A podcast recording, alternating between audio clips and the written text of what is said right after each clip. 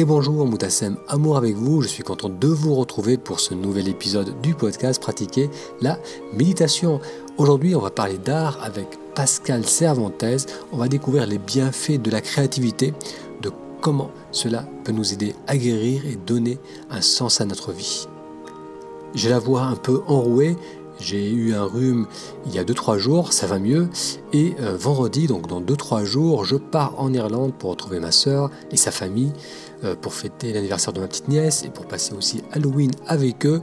Si vous voulez voir les photos euh, d'Halloween à Dublin et en Irlande, il vous suffit d'aller sur taméditation.com ça vous permettra d'avoir accès à la newsletter et à ces photos que je publie parfois de mes voyages. Et surtout, ça vous permettra d'avoir accès, si vous ne l'avez pas encore fait, à la méthode Expertise, qui est une méthode facile pour canaliser l'attention et méditer. Donc il vous suffit d'aller sur ta méditation, tout attaché, taméditation.com. Alors l'épisode qu'on va découvrir aujourd'hui, c'est une discussion que j'ai eue avec Pascal Cervantes. Pascal, euh, j'avais rencontré il y a 9 euh, ans de ça, à peu près 9 ans de ça, en 2009 dans le nord de l'Inde, dans un petit village euh, tout près de Rishikesh. C'est un petit village qui se trouvait au bord du Gange.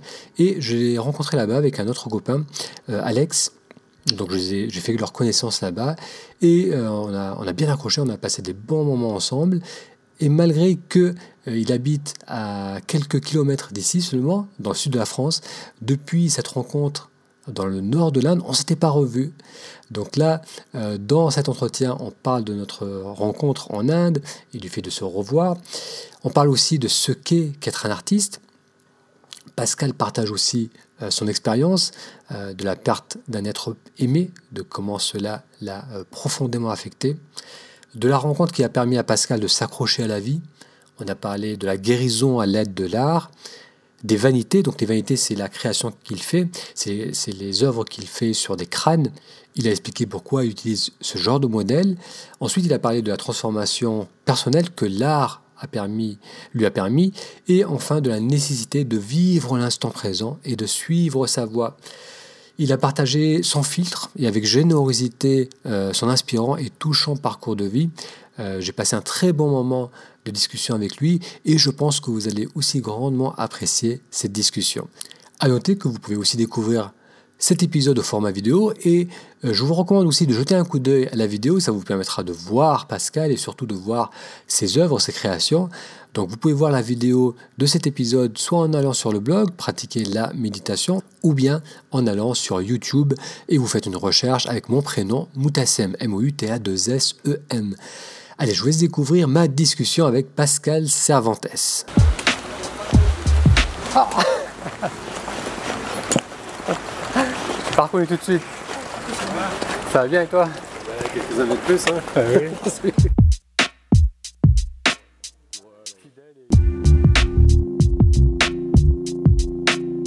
Pascal, ouais. ça, fait combien de temps qu'on se ah, Ça fait euh, minimum 9 ans. 9 ans déjà. Ouais.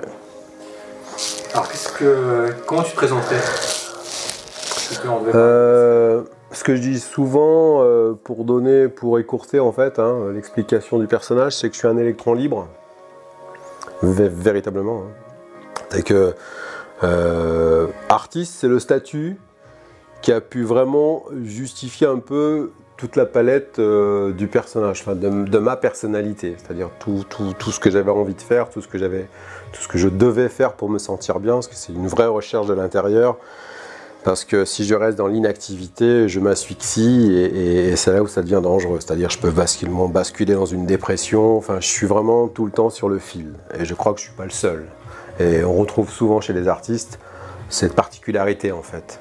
Donc ça donne de la substance de créativité. Certains vont l'utiliser dans la négativité. Moi, j'essaye en général de ne pas y accéder, la respecter parce qu'elle fait partie de moi, mais de basculer vers l'autre partie, c'est-à-dire la positivité, euh, avec la philosophie zen dont j'ai travaillé pendant des années. C'est comme ça qu'on s'est rencontrés. Hein. Je pense que ce chemin initiatique de l'Inde, et on, s'est retrouvés là-bas.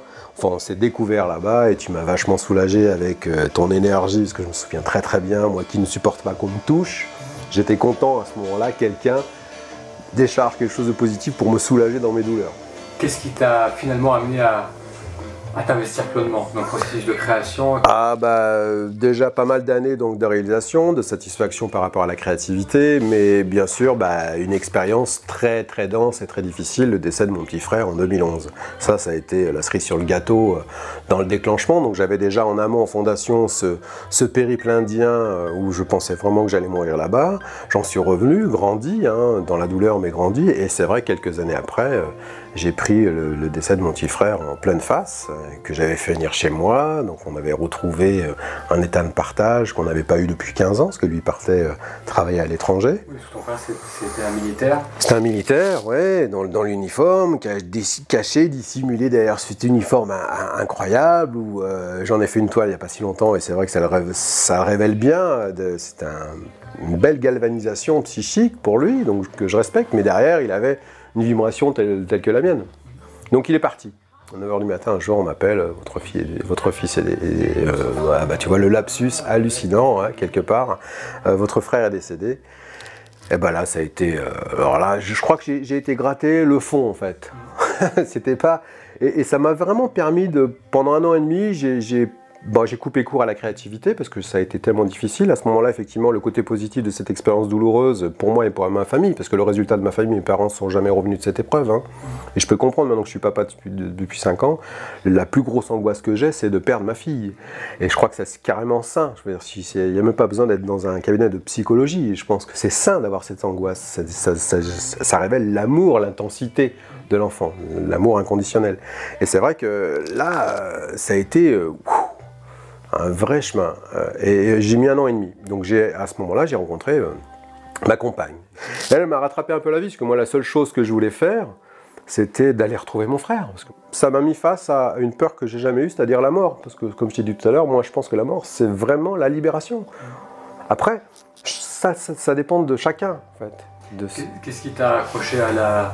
À la vie À la vie, Pas grand-chose. C'est ce, bras d'amour euh, de ma compagne qui m'a dit Pascal, non, je pense pas que ce soit le moment. Je respecte ton envie de rejoindre ton frère, mais je pense pas que ce soit le moment. Je pense qu'on a quelque chose à vivre ensemble. Cette femme-là m'a tendu le bras dans un moment où vraiment j'étais vraiment en bas et que j'étais prêt à partir, à me libérer, à me, transformer, comme je dirais après pourquoi j'ai travaillé sur les vanités en, art. C'est la transformation. Me on a une histoire à vivre, euh, je vais la vivre avec toi. Bah, ça, c'est-à-dire, euh, pas de problème. Hein, donc, euh, elle a fait du bien, elle m'a fait du bien. Et puis, bah, bah quelque part, je l'ai écouté. Hein, et puis, bah, deux ans après, euh, le décès de mon frère, à quelques minutes près, ma fille est née. Notre fille est née. Esther. Donc, c'est, pour moi, c'est elle qui m'a raccroché à la vie. Comment tu as découvert les vanités Qu'est-ce qui t'a amené à, créer des vanités alors bah c'est tout simple, hein. j'étais en pleine détresse euh, au bout d'un an du deuil de mon frère, mon petit frère, donc j'ai vraiment pris une belle claque parce qu'il y avait vraiment beaucoup, beaucoup, je pense qu'on était vraiment très fusionnels. Donc, euh, donc il y avait quand même une résonance entre frères, le fraternel, hein, un truc fort.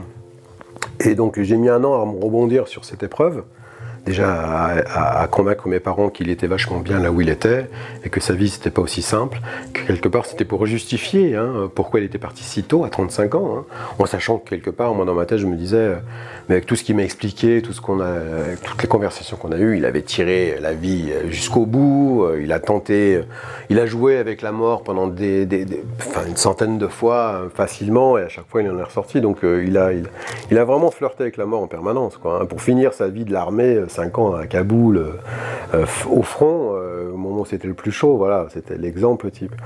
Et, c'est vrai que ça a été une vraie démarche. Je me suis dit, bon, au bout d'un an, je veux travailler en son hommage. Je veux pas l'oublier.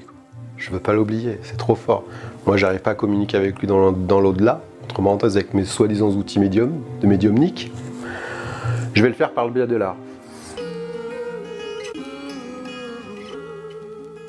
Et j'ai un copain qui a une boîte de prod à Cassis à l'époque, à Cassis, maintenant il a Cannes. Il m'a dit voilà Pascal, on a besoin de toi, t'as besoin, parce que moi j'ai toujours fait plus ou soit euh, camion régie, tout ça, je sais gérer les talkies, machin, le business, le matos, la lumière, tout ça, je sais le faire. Donc je, gérais un camion régie, et puis c'est vrai que tu vas sur un tournage qui peut être sur deux ou trois jours. Et là en l'occurrence c'était dans une somptueuse villa, à Cannes, et il y avait une espèce de, de verrière 1930 splendide, et dedans je rentre, bah, c'était juste un spot de photo, il y avait des centaines de crânes mexicains. Et là, je suis rentré dans cette pièce. Moi, j'étais dans cette sensation de mort avec celle de mon frangin. Et je dis, waouh, ben voilà, voilà, je vais essayer de choper un crâne. je me dis, bon, je vais voir l'accessoiriste. Et là, je m'aperçois que les crânes étaient faits à l'arrache, comme ça, dans un sous-bassement, comme à chaque fois, hein, dans une cave et tout. Je dis, ouais, putain, machin, tout ça, tout ça en anglais. Donc, mon anglais, au secours. Et donc, j'arrive à me faire comprendre. Et la nana, en plus, pas sensible à mon charme, je dis, bon, je lui dis, est-ce que c'est possible d'avoir euh, un skull? Me fait, ah non, c'est pas possible, ils sont numérotés, ils viennent de Londres, machin. allez, s'il te plaît, machin. Bah, j'ai bataillé, hein. Une semaine, tous les jours, j'allais la séduire un peu, lui dire, voilà, excuse-moi, mais j'aimerais bien en avoir un, comme un souvenir, machin. Et j'avais quelque chose qui tremait dedans, quoi. Je me dis, bon. Et elle me dit, non, c'est pas possible, pas possible. Et au bout de cinq jours, à la fin du tournage, à la fin, elle me ramène un sac, elle me dit, ça, c'est pour toi. Et dedans, il y avait un crâne. Et j'ai tout décapé, et de ce moule-là en plastique, j'ai fait un moule en élastomère pour faire une matrice. Et à partir de ça, j'ai commencé à faire mes vanités. D'accord. Voilà, c'était une vraie démarche. Pour moi, c'était l'élément idéal, c'est-à-dire pour parler de la mort et aussi de la vie. Ça a été vraiment pour euh, révéler vraiment la beauté de la transformation, hein, que, ça a existé dans le nu des temps. Hein. Il y a beaucoup, beaucoup de gens qui ont travaillé sur les crânes, sur les skulls. C'est pour ça qu'il y avait beaucoup de parures. Il y a, même un, artiste qui les a mis en valeur dans les carrément avec les squelettes et tout, avec des bijoux, machin. Et, et moi, j'ai été séduit par l'idée, mais plus effectivement par rapport aux Mexicains qui vénèrent vraiment pendant 3 ou 4 jours la mort euh, et qui font la fête, quoi, parce qu'ils le prennent vraiment comme une libération. Et c'est vraiment euh, fêter la transformation. Bah voilà, il est plus physique, mais il est ailleurs. et ça m'a vraiment plu. J'ai été vraiment séduit par cette idée-là.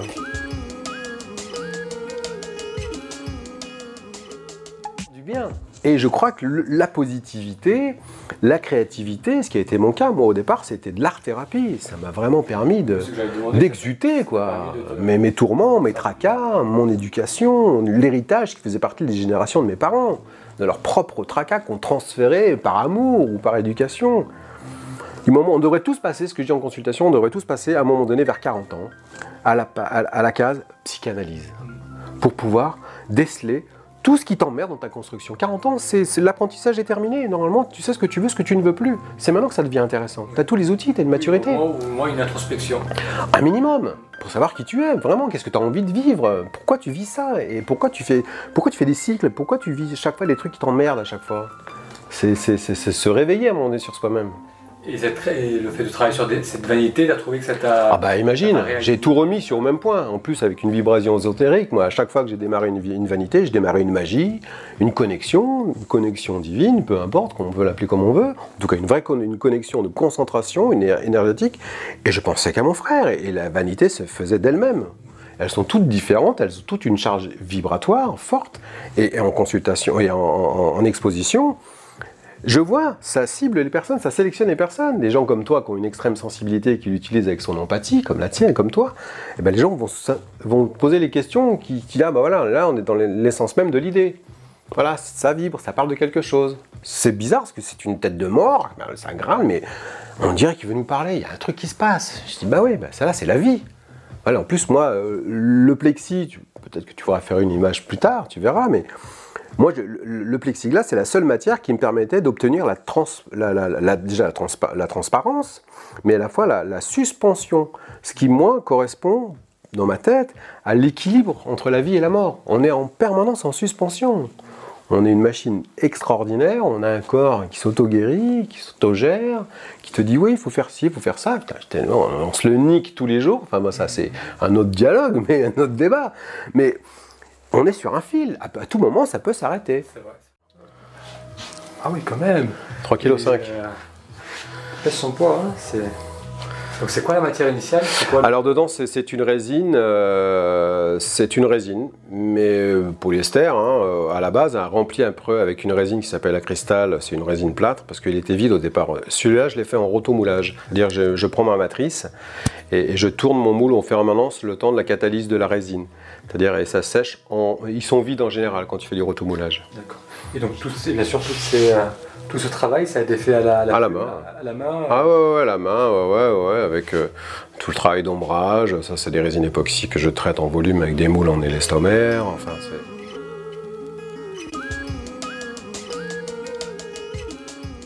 J'ai à peu près 15-20 jours pour réaliser la vanité, parce que le plexi, c'est super beau c'est une super matière, sans compter que ça coûte cher, c'est une super matière, parce que c'est avant tout une élaboration chimique avec plein de paramètres, la température, l'hydrométrie, euh, la pression, euh, le mélange, enfin, et les protections, puis les, éléments qui, permettent d'avoir cette belle catalyse, cette belle cuisson. Parce que c'est 3 jours de four à, à, 120 degrés en moyenne, selon le volume, avec 10 barres de pression. Et, quand tu.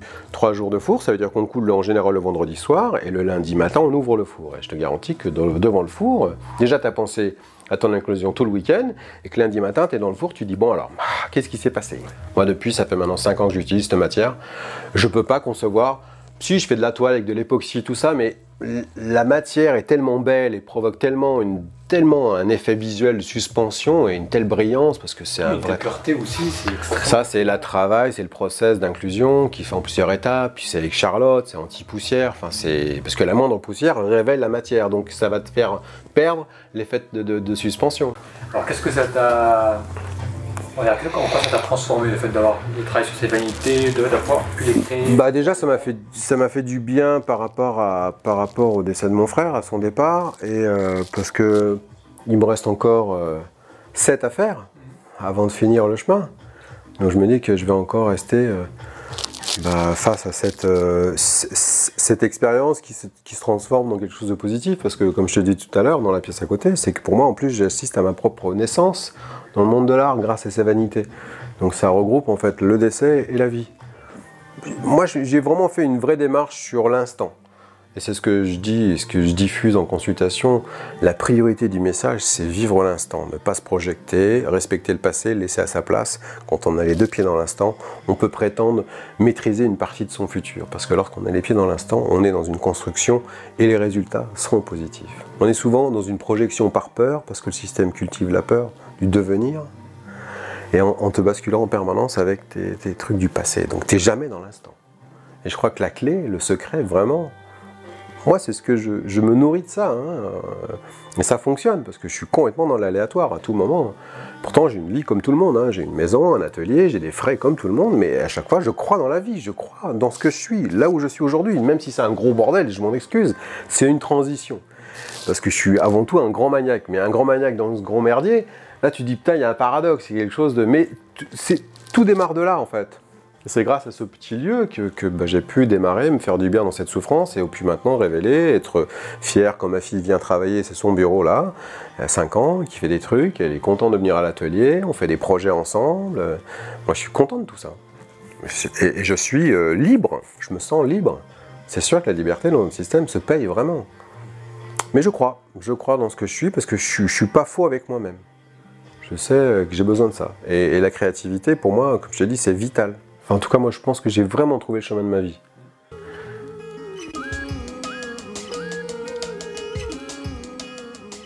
Quand t'es vrai, ça plaît pas, mais t'es vrai. Et t'es dans une toute petite vie. Et cette petite vie, c'est ça. Si tu peux pas la faire comme tu veux, putain, mais alors ça vaut quoi de vivre si tu es en vibration, tout se déroule naturellement. Et ça, il faut vraiment y croire. On a l'impression que c'est très difficile, mais non, c'est justement tellement simple qu'on a du mal à y croire. Mais c'est tellement simple lorsque tu es en résonance avec toi-même, quand tu es en accord avec toi-même, même si ça déplaît à certains, parce que tu les as habitués à être dispo tout le temps, tout le temps, tout le temps. Donc tu vas passer certes pour un égoïste, mais quelque part, si tu as besoin de passer par cette étape pour raisonner, pour donner deux fois plus aux autres après, ils vont vite le comprendre. Et en même temps, ça permet de faire un nettoyage naturel de ton environnement. Voilà, donc l'art pour moi ça a été vraiment un chemin d'éveil, de révélation, et puis, je pense qu'un jour j'aurai des nouvelles de mon frère. Hein.